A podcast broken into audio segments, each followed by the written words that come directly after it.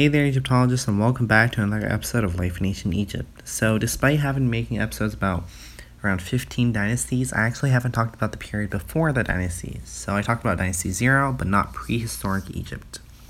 So, uh, the prehistory of Egypt spans the period from the earliest human settlement to the beginning of the early dynastic period around 3100 BC, starting with the first pharaoh Narmer for some Egyptologists, Hor-Aha for others, with the name Menes also possibly used for one of these kings.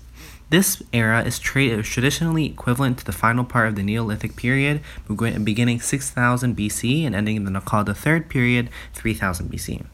So the dates of the pre dynastic period were first defined before widespread archaeological excavation of Egypt took place, and recent finds indicating very gradual pre dynastic development have led to controver- controversy over when exactly the pre dynastic period ended.